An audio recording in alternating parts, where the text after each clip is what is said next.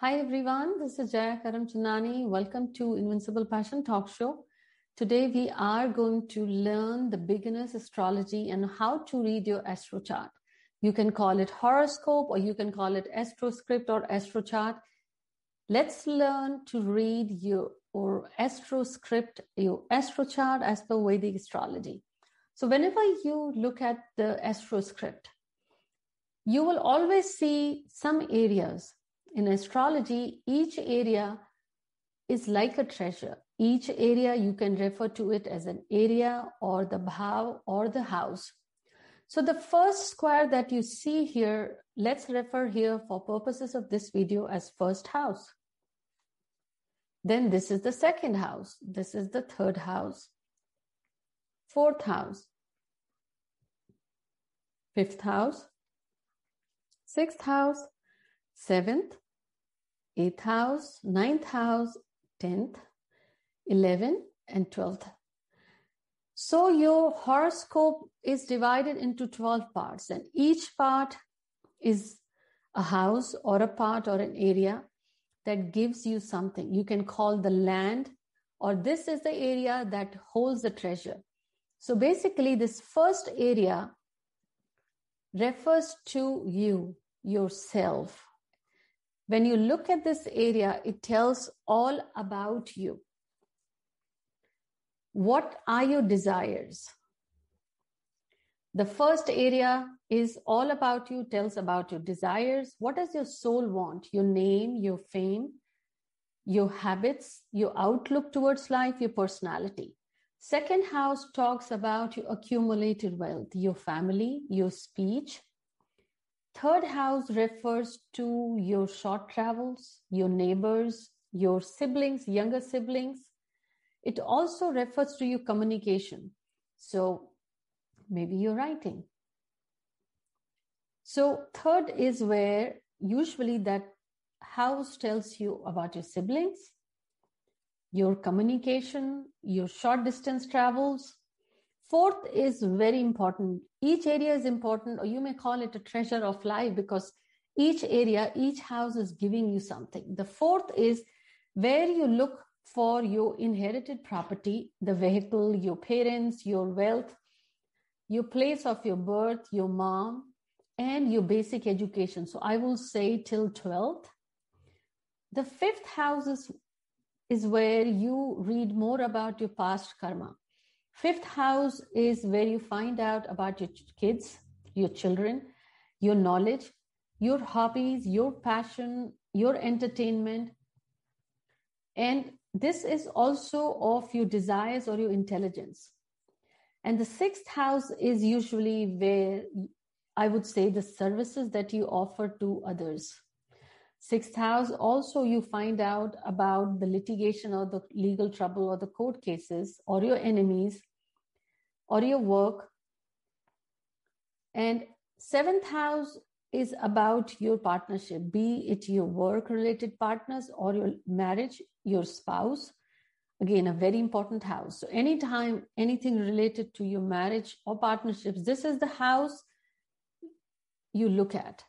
Today, for purposes of this video, as we learn how to read your astro chart, First area, as we discussed, and now at seventh, it's all about your partnerships. Eighth house is the house of sickness, long term, long diseases. The eighth house is of sudden happenings, the death, the accidents, the, I would say, the issues or unearned money. Ninth house is where it talks about your higher education. It talks about your guru. It talks about your luck, your fortune, and to be honest, this is something more that will take you your soul's calling, the dharma, the purpose, the life path. 10th house is all about an important element that is your career, your job, your profession. What will you do? How will you achieve success in terms of employment or career or job, the respect, the social recognition? 11th is all about your gains. Anytime someone has a question and they want to know, how much they'll earn, how will their be income be or profit, about the elder brother or the friends you find out from the house 11. The 12th house is usually where you find out about your long travels. So I would say also the foreign travels or settlement there, your court related imprisonment or the hospital, hospitalization or the expenses or investment also. This house also of, I would say, bed pleasures or the relationship, marital relationships. Also, you also keep track of this house. And also, I would say the grief, the pain, and also the house of spirituality. 12th house gives you anytime if you're looking at your astro chart and if you have question related to yourself, your outlook, your name and fame, the first house is also called the ascendant or the lagna. You look at this. Usually in a kundli, these are the areas. Just imagine each area gives you something as we discussed today. Whether they will give you and how much they will give you depends on what zodiac sign is this and which planet stays here. So for purposes of today's video, just assume that every house, every area in life gives you something. This first area is all about you. The second area is about family, wealth, accumulated wealth, and speed. Third is about your siblings, your short distance travels, your communication. Fourth is about your mom, your birthplace, your property, your vehicles, your basic education. Fifth is what are you passionate about? Your kids, your intelligence, your hobbies. Sixth is the issues, the legal troubles, and the, your day to day services that you offer. Seventh is about partnership, marriage, your spouse. Eighth house is sudden events, your pain, the death, the grief, long diseases. Ninth is about your dharma, your guru, your father, your luck. Tenth is about your career, profession, job. Eleventh is your all about your gains, your income, your friends, your social recognition. Also, you consider 10th and 11th. 12th is about your spirituality, your expenses, your hospitalization, your imprisonment, foreign settlement, and long travels as well. So these are the areas you call it your treasures of life because each area is giving you something. Look at your horoscope and today understand that you may see different numbers written on it.